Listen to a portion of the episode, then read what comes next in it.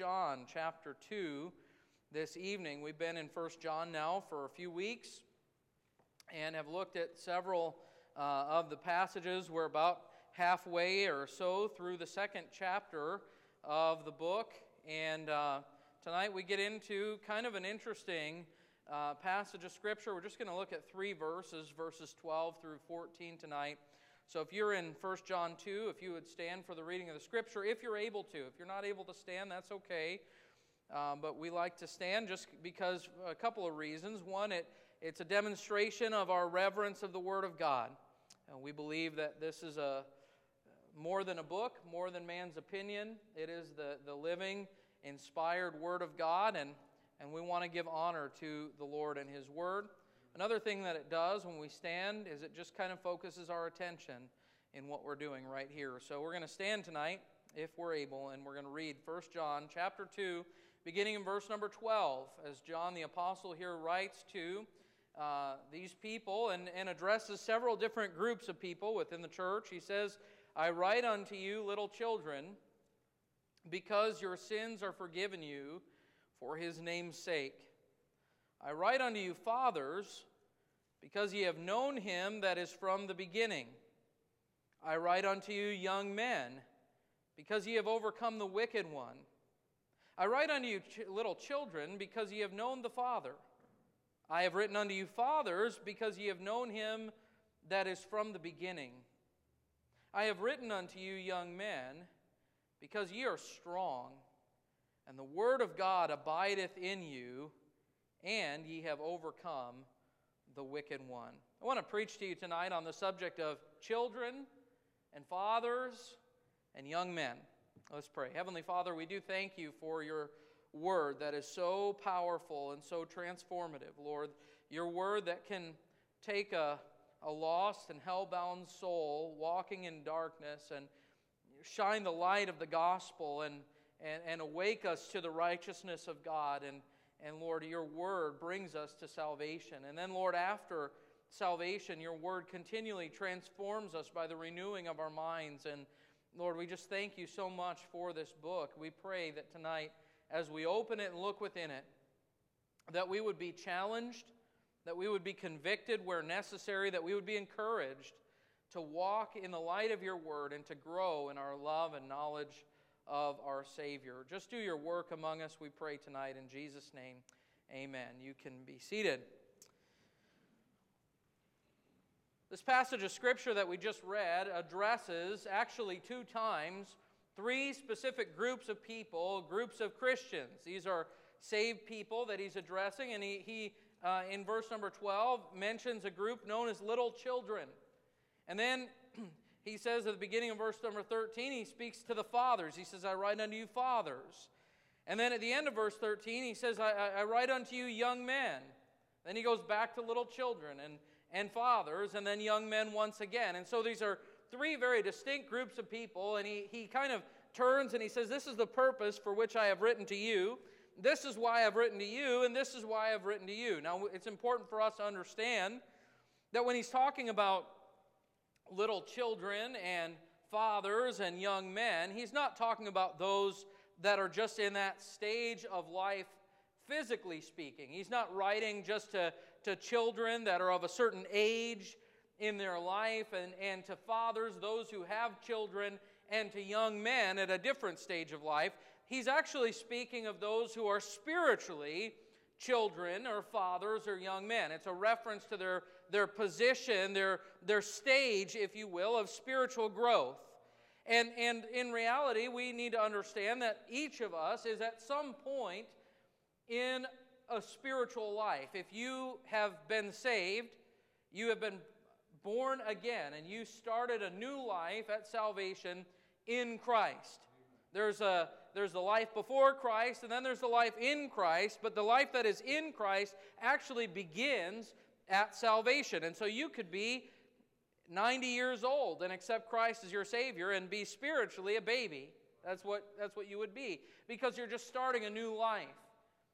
But unlike the physical life that we live, the spiritual, the, the, the growth that takes place in our spiritual lives is not necessarily dictated only by time. In fact, there are people that are very spiritually mature but have only been saved a short while. There are others, however, that have been saved for many, many years and know the Lord, but are still kind of at that, at that stage of babes in Christ.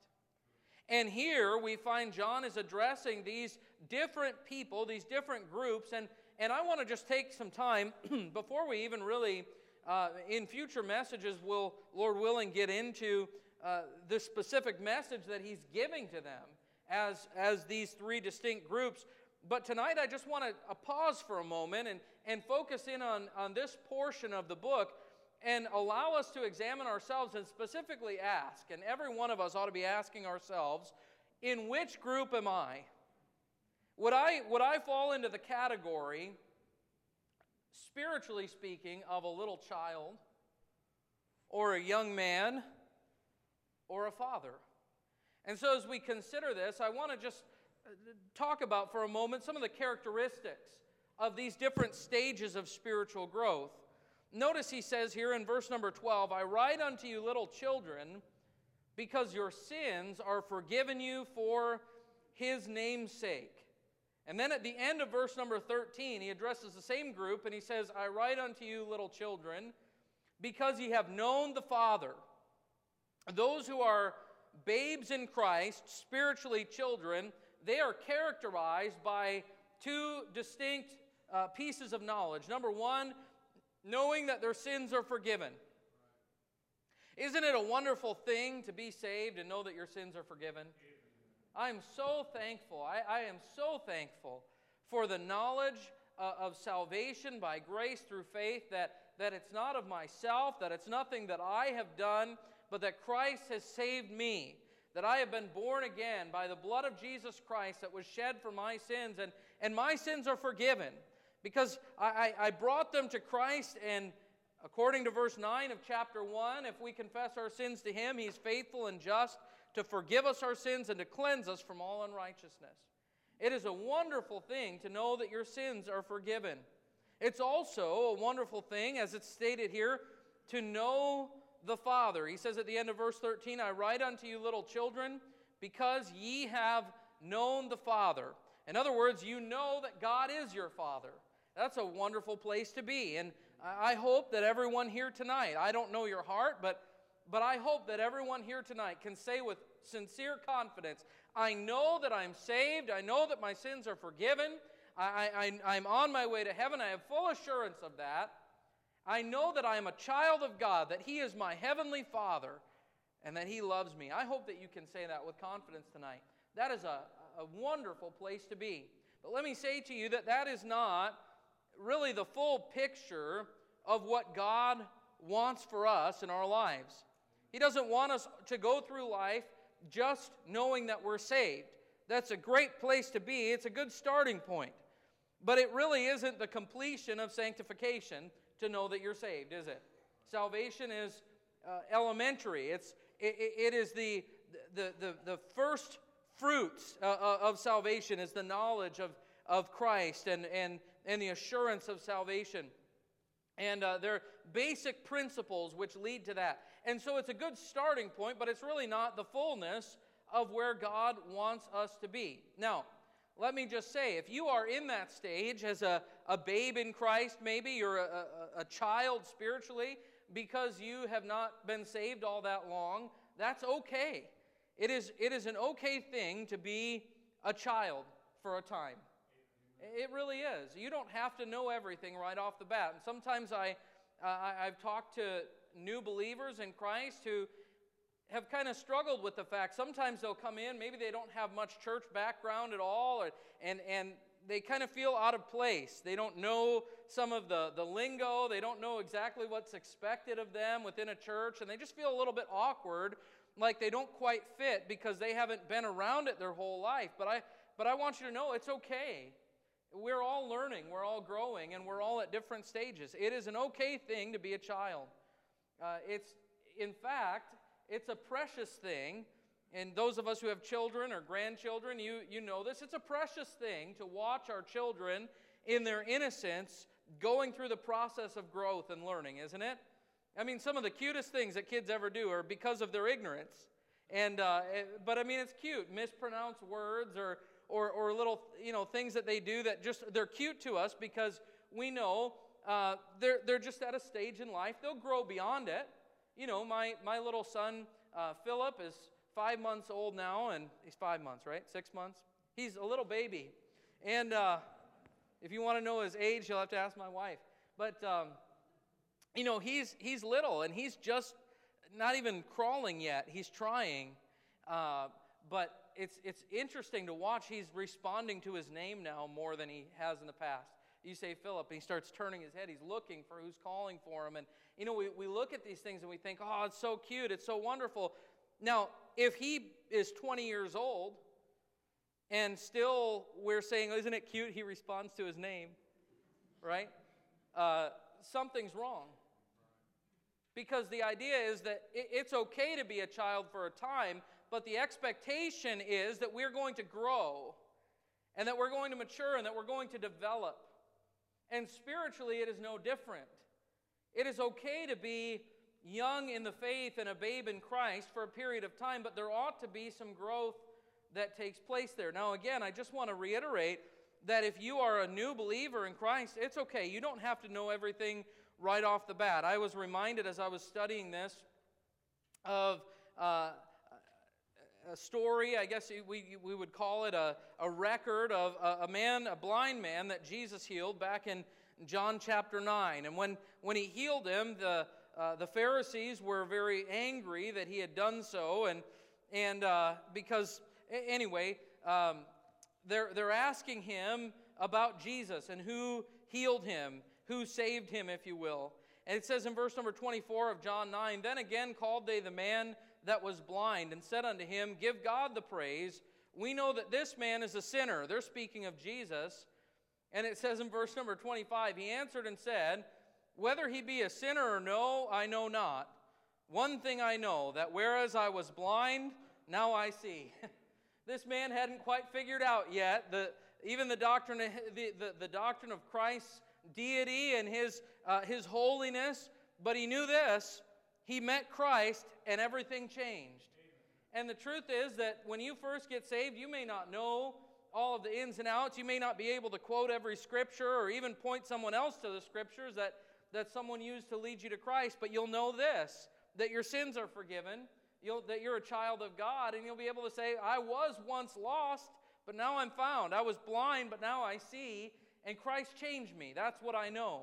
That's good. It's a good thing. In John chapter 4, that Samaritan woman at the well, after she had heard of the preaching of Jesus and, and, and his testimony of himself as the Messiah, the Bible says she left her water pot, she went into the city, and she told the men of the city a simple message Come see a man that told me all things that ever I did. Is not this the Christ?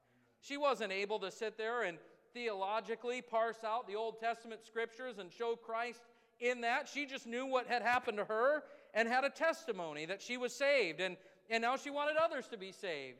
Isn't that one of the first things that happens when we come to Christ is we want others to know what happened to us, and we want others to, to find the same thing that we found, salvation in Christ. And so it's okay if you're a babe in Christ for a period of time and you, you know the Lord. You know that He is your Father. Jesus said in John 27, My sheep hear my voice. We heard that just a couple weeks ago the shepherd and the sheep. But Jesus said, My sheep hear my voice, and I know them, and they follow me. So there's a relationship there. When you first come to Christ, there's that relationship. I know the Lord, and He knows me. I'm His, and He's mine. But again, it ought not to stop there. The, the little children, that should be a, a period of time that, but we, we ought to grow beyond that.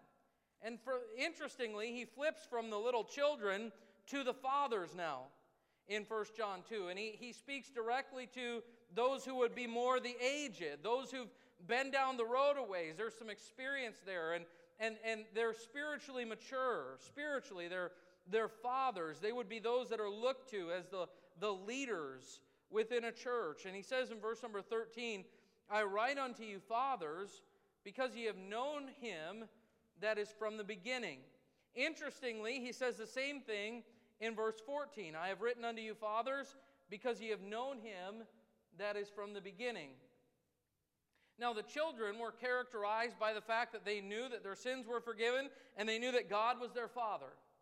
But now, these, these more aged, spiritually aged men, the, the Lord would say to them, you are, you are a father spiritually because you have known Him that is from the beginning. In other words, not only do you know that God is your Father, but there's a relationship there and there's some history there. You, you've been down the road a ways and, and, and you know Christ and, and, and you've been walking with Him for a time. The knowledge of God ought to be our highest pursuit in life. If you've been saved for any length of time, immediately upon salvation, your primary focus should be Lord, I want to know you more.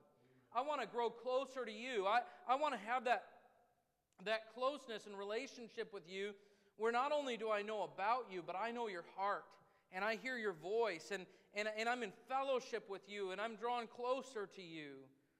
Paul talked about that in Philippians chapter 3. In fact, let's, let's go to Philippians 3 if you would. Uh, Philippians chapter 3. And Paul speaks of his, really his his highest call.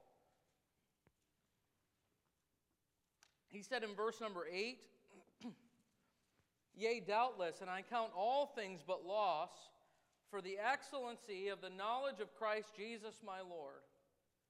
I, have left everything else behind with one pursuit in mind. I want to know the Lord, I want to know Him.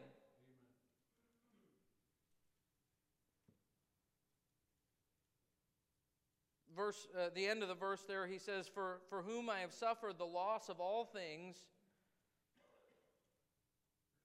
Isn't it interesting? He didn't say, I mean, you would think maybe someone says, I, have I've, I've lost everything.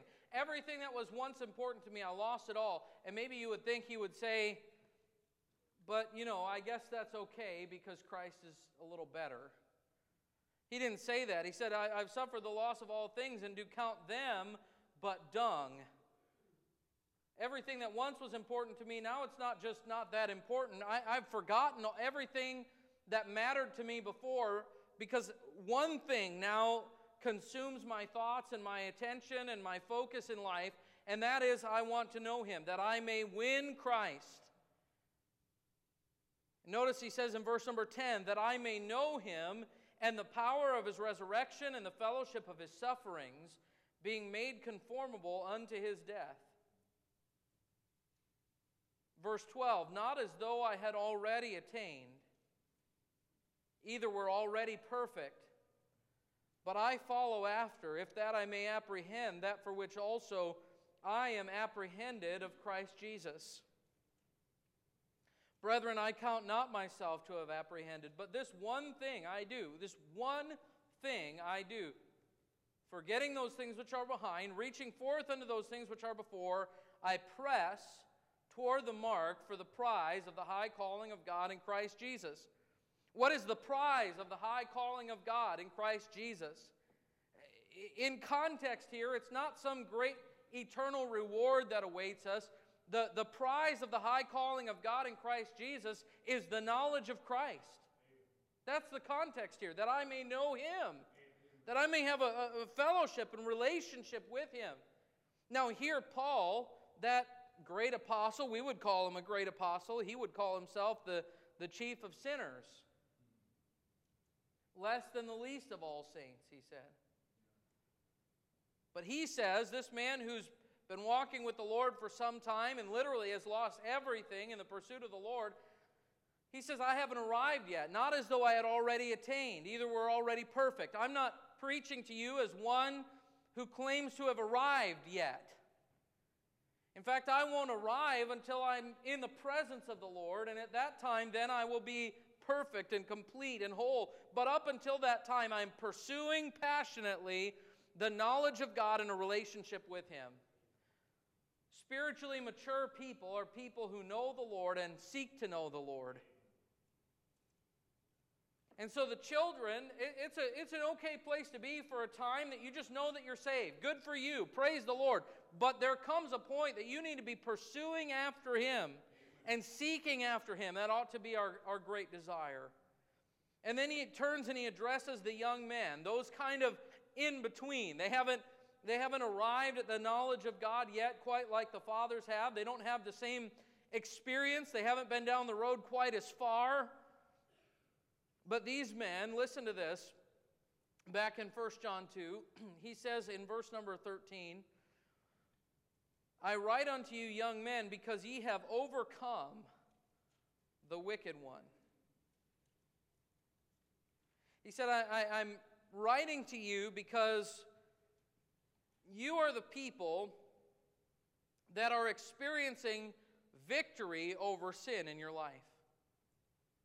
You've overcome the wicked one. Look at verse number 13, or 14 rather. I have written in the middle of the verse, I have written unto you, young men, because ye are strong, and the word of God abideth in you, and ye have overcome the wicked one. So this this age of, of young men, spiritually young men, this is characterized by strength and victory.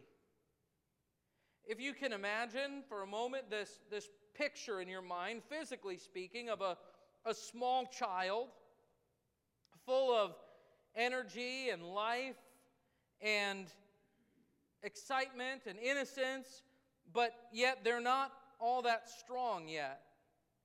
They're still dependent very much on, on their parents and, and those around them to, to support them and care for them and even protect them because they themselves are not able to care for themselves. They're, they're children.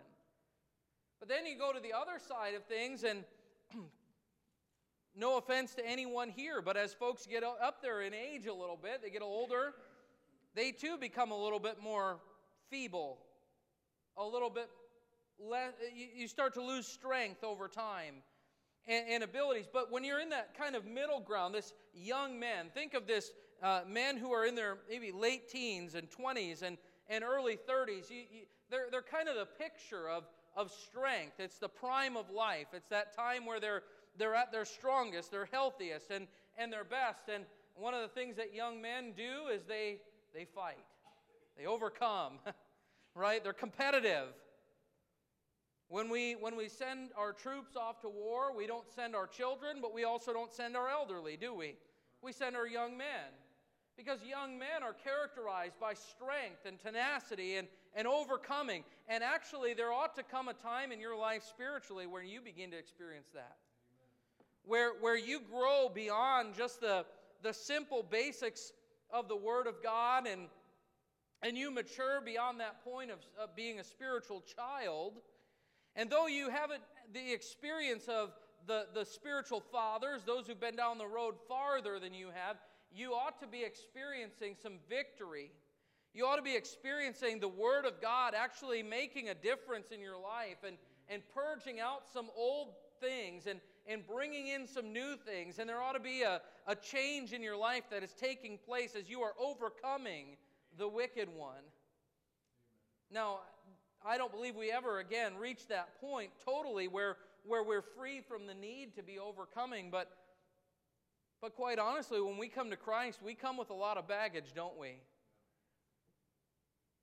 And there is a stage in our, in our growth where the Lord begins to purge some of those things out of us. I want you to notice, though, that it says there at the end of verse number 14, he says, I have written unto you, young men, because ye are strong and the word of God abideth in you. How do we get strong spiritually? How do we begin to overcome and experience victory? It is through the Word of God. It is as His Word begins to take root in our lives and actually begin to saturate us and soak in and change us. Psalm 119, verse number 9 says, Wherewithal shall a young man cleanse his way? by taking heed thereto according to thy word. Then, just two verses later, it says, Thy word have I hid in mine heart, that I might not sin against thee. In other words, as the word of God begins to saturate and fill us, you know what happens? We get spiritually stronger. We have the strength to overcome, to overcome temptation and, and overcome the wicked one. And folks, I just have to say, I, I'm sometimes discouraged when there are people that I try to help, that I, I love and I pray for, and I try to counsel them and help them, and they've been saved for a long time.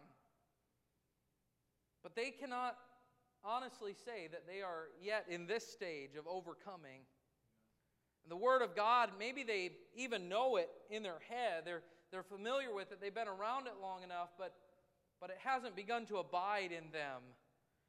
Notice he says, I've written unto you because you're, you're strong. The Word of God abideth in you. That means that it, it, it's not, you don't just know about the Word of God, but it's part of you, and it's, it's being lived out in your life.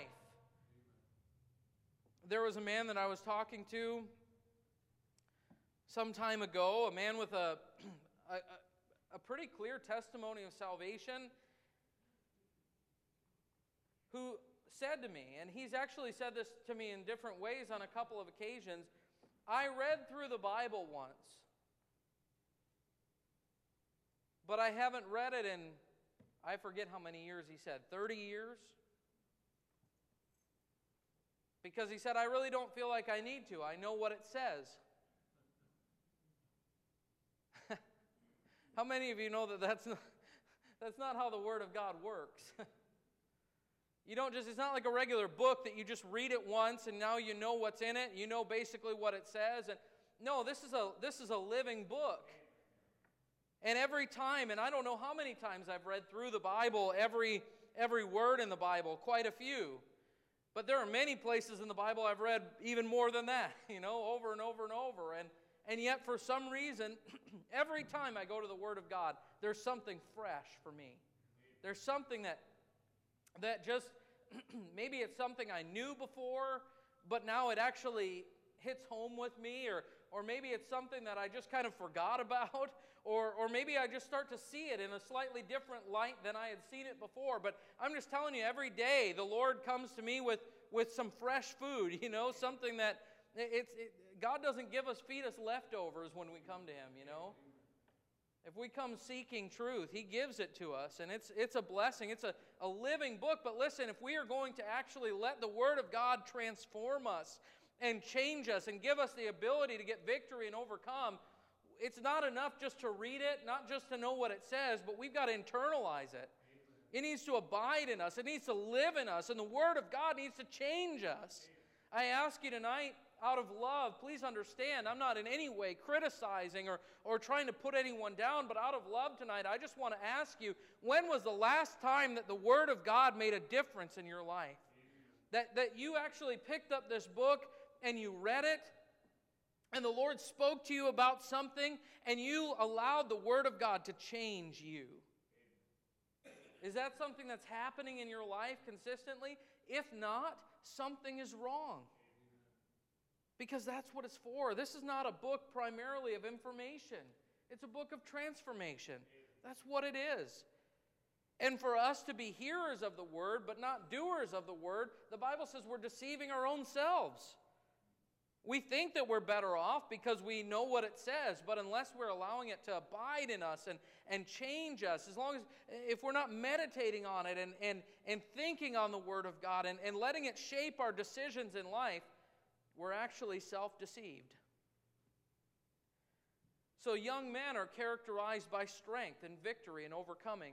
Another thing that I would like to point out about this, and in fact, let's hold our place here and go to the book of Hebrews, if you would the Word of God and how it affects us and, and how we ought to grow in Him. I want to look at the, the kind of the process of, of our growth tonight.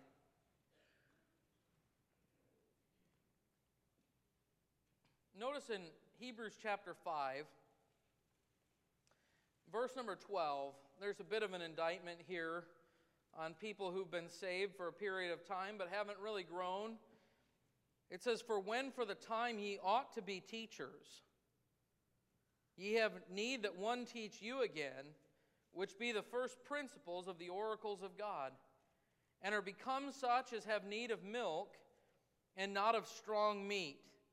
Most of us are probably aware that the Word of God, in a couple different places, is compared to, to food, spiritual food, and it's contrasted the milk and the meat. And the basic principle is this milk is something that is simple and, and easily received. I, I mentioned our son Philip a, a, a, few minutes ago that he's six months old and uh, that he, he lives on a steady diet of milk. You know why? Because he can't receive anything else. In fact, the other day we were eating some really good spicy stadium brats I got from Brother Bill. And I said, uh, Philip, why don't you take a bite of this? And I cut off a piece, and no, I couldn't do that. Why not? Because, first of all, he doesn't have, he's only got one tooth, and it's not even all the way through. He couldn't chew it. And even if we could find a way to get it palatable for him so that he could swallow it without choking on it, it would hit his stomach and it would start giving him pain in his stomach and cause all kinds of problems because his body isn't yet ready to digest that food. So he has to live on milk. And this is the, the, the illustration that we're given in the Word of God about the Word of God. Some of it is, is milk, it's simple, basic principles that anyone ought to be able to receive and take in, and there's nothing wrong with milk. But there comes a point where we need to graduate from only a diet of milk to be able to receive some things that are a little bit more challenging, a little bit deeper for us to understand and, and, and, and to digest in that way. And so this is what it's talking about. He says that here in Hebrews 5, when for the time you ought to be teachers, you have need that one teach you again, which be the first principles of the oracles of God, and are become such as have need of milk and not of strong meat. But then listen to this, verse 13. For everyone that useth milk is unskillful in the word of righteousness, for he is a babe. There, there is a period of time in your life uh, as a Christian that it's acceptable for you to need to live on a diet of just milk. The simple basics of the Word of God. A lot of times when someone comes to Christ, depending on their background, we'll We'll take them through a series of Bible studies on just the basics of the Christian life. You know, what it, what it means to have a, a walk with the Lord and, and, and what the Bible says about church membership and attendance and tithing and just basic principles, the, the things that are normal and natural for, for God's people. But we ought not to live there. We need to grow beyond that and come to a point where we can start getting into the Word and being fed by the Word and even receiving some things that maybe someone who's newly saved would struggle to understand. Everyone that useth milk is unskillful in the word of righteousness. Verse 14, but strong meat belongeth to them that are of full age. Listen to this. Even those who by reason of use have their senses exercised to, to discern both good and evil. You say, well, how do I go from being a babe in Christ to being more spiritually mature where I can receive the meat of the word rather than just the milk. Very simple. By reason of use, get into the word, read it, study it, and I'll tell you this you won't understand everything right away. I've been saved a long time. I've been studying the Word of God a long time. And there are things, I'll just be honest with you, I'm not sure I fully understand them yet. But I'm learning. Uh, one of my boys, a few years ago, I don't even remember which one, but uh, he had gotten all excited about reading, reading his Bible and picking a book of the Bible and just, you know, reading through it. And, and I think the book that he picked was Ezekiel. And I said, you know, I mean, I'm, I'm happy that you, you're wanting to read the Word of God, but maybe, maybe we should pick a different book Because I think you're going to get more out of some of the other ones. You know, if we were to point you, for instance, to the to the Gospel of John or First John, maybe like we're studying here, or some other places that might be easier for you to, to read and actually grasp some things. But as you, if you really want to grow, you've got to be in the Word of God and study the Word of God. And by reason of use, there's a couple other things I want to point out about this. First of all, I want you to notice that it says here, For when for the time ye ought to be teachers. In other words, there's an expectation here. If you've been saved for a certain length of time, and I don't know how long that is, but, but it's just kind of expected. You should have grown by now to a point where you are able to teach others. Because what, what we have in the Christian life, it's not all about us, like we heard this morning. It's not all about us. In fact, one of the primary reasons we've been saved is so that we can disseminate the gospel message to other people, so that we can turn around and teach other people. And, and, and we ought to grow to a point where we're able to teach others, to disciple others, and, and help them to grow. And so that's kind of expected. But then notice also, he says, One for the time ye ought to be teachers, ye have need that one teach you again in other words, you've heard these things before. You're not just a babe in Christ because you're a new Christian, but in verse, the end of verse 11, he says you're dull of hearing. And then there's another phrase that kind of stands out to me. At the end of verse 12, he says, and are become such as have need of milk. It's almost as though these people had reverted back. that's something that's a little bit different between the physical life that we live and the spiritual life, isn't it? In the physical life, we really can't control it. I mean, we, if, if everything's just going as it should, you're born into this world growing. And you, you go through this life and you're constantly aging. You're going through growth and, and, and you can notice uh, changes, but you don't go backwards. You don't revert back. Spiritually, though, did you know we can actually revert back? We can actually go from a point of being strong and walking with the Lord and overcoming sin and, and, and having victory to all of a sudden because of some sin that we allow in our lives, or we get away from the Lord, and pretty soon we revert back to be like one of those that we're become as those that have need of milk and not of strong meat. An interesting thing. So you say, well, how do I really know? What can I, what is the difference, you know, between uh, meat and the depth, and how do I know what I'm ready for? Well, I want you to consider this with me. First of all, part of it is obviously what we receive and understand. And, and is the Lord speaking to us from His Word? Strong meat belongeth to them that are of full age, even those who by reason of use have their senses exercised, listen, to discern both good and evil. Are you able to, do you have discernment in your life? Is there discernment from the Word of God? When, when you're presented, for instance, with a maybe some Bible teaching or some teaching that you've never heard before, are you able, by the Word of God, to discern whether it's truth or error? Strong meat belongs to those who, by reason of use, have their senses exercised to discern both good and evil. So, discernment is a mark of spiritual maturity. Another mark of spiritual maturity would be holiness versus carnality.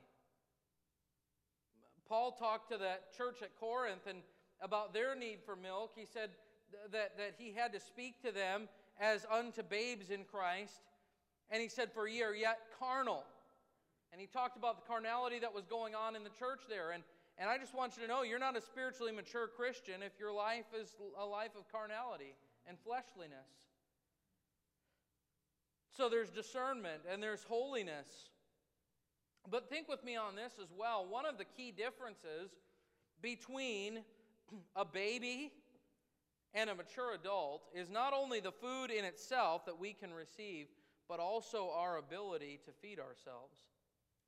You know, a baby is totally dependent upon their parents to feed them, to prepare the meal, and, and, and make sure that they have food to eat. As, as people get a little bit older in life, our, some of our boys are learning uh, to feed themselves. Isaac was about three years old when he learned how to make a cheese sandwich. Early one morning, we woke up smelling smoke in the house, and I went to investigate, and I found Isaac trying to unwrap a slice of American cheese. And I said, What are you doing? He said, Making a cheese sandwich. About that time, toast pops up out of the toaster, looked like it had been burned about three times what it should have been. It was as black as most of your suits out there. And he takes that toast out of the toaster and puts the cheese on it and starts eating it. He goes, You want me to make you one? no, not so much, son. But as they're getting older, they're learning to cook and, and prepare some meals and things like that. And of course, once, once you're an adult, you kind of are responsible for that for yourself.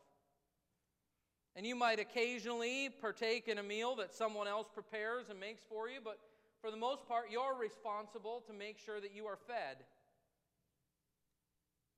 And I believe it's important if you're a, a Christian that's been saved for a while, you need to learn how to feed yourself from the Word of God. You know, it's a good thing to come to church and be fed. All of us need that. We need to be able to come and sit under the preaching and teaching of the Word of God and be fed. No matter what stage of life you're in, you need that. We all do.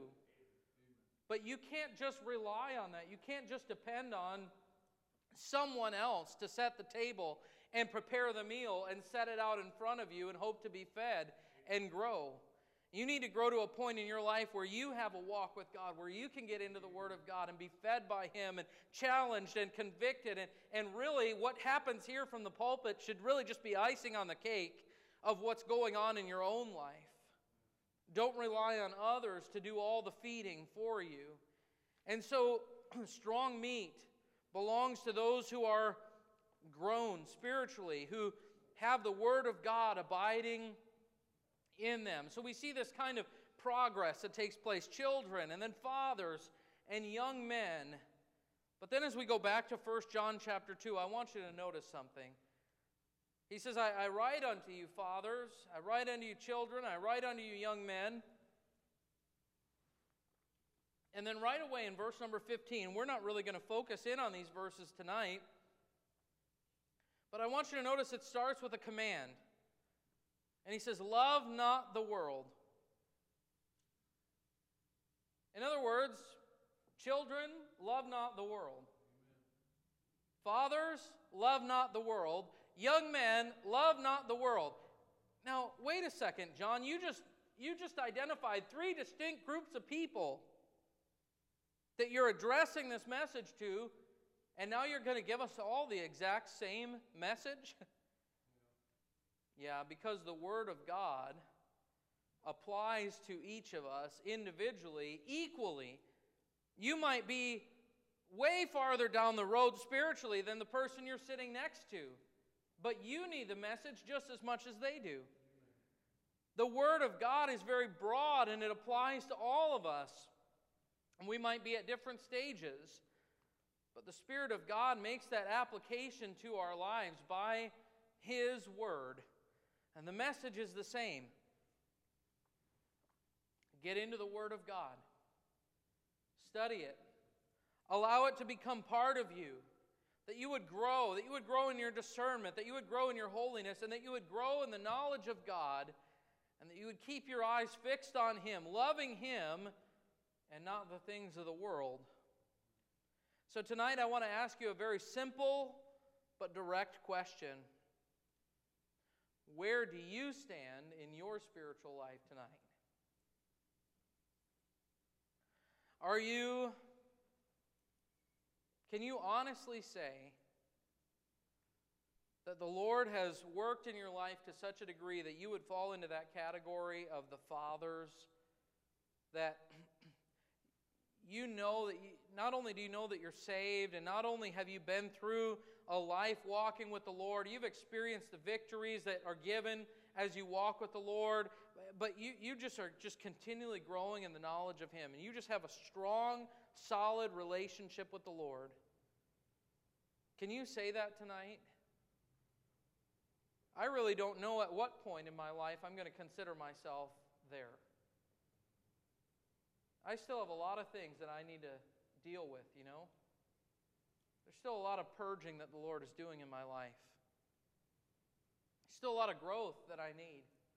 I think most of us could say that. Could you consider yourself spiritually a young man? One who, yeah, you maybe don't have it all figured out yet, but you're growing.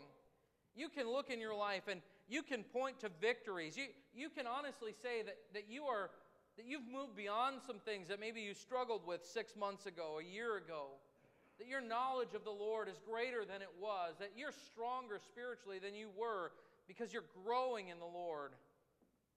Or would you say, you know what, I've been saved for X number of years or whatever it is, but the truth is I'm still kind of like a babe in Christ. I know I'm saved, but that's about all I know. Can I just encourage you to seek to grow in Him? To ask the Lord to help you to take the next step, to, to start to get into the Word of God and digesting it, let it change you and influence you and transform your life. And then, of course, I never want to leave out the very real possibility that there are some that are sitting here tonight, regardless of your background, that you may not be in any one of these categories because you've never even been born into the kingdom of God by salvation. You're on the outside looking in you don't know that your sins are forgiven. You don't know the Father because He's not your Heavenly Father. And tonight, if that's you, I just want to encourage you there's no reason to delay or, or to wait to receive Christ. Today is the day of salvation. Now is the accepted time. And if, if you are not a child of God, you don't have that assurance of your salvation, you don't know that your sins are forgiven, can I just implore you? Don't turn away. Don't put it off and wait for another day. That day may never come. There's not one of us here that's guaranteed tomorrow. And so get that settled with the Lord tonight and, and, and enter into his family, and you'll, you'll begin to experience these stages of growth that he would have for each of us. But let's take this time and just go to the Lord in prayer. If you'd bow your heads with me and close your eyes and stand with me tonight. We'll, we'll pray. And I'm just going to give you an opportunity to take some time and let the Lord search your heart and show you where you stand before Him. Every one of us here tonight needs to grow. But are you willing to be honest with the Lord and let Him show you where you, where you are so that you can understand how you need to grow? Let's pray. Heavenly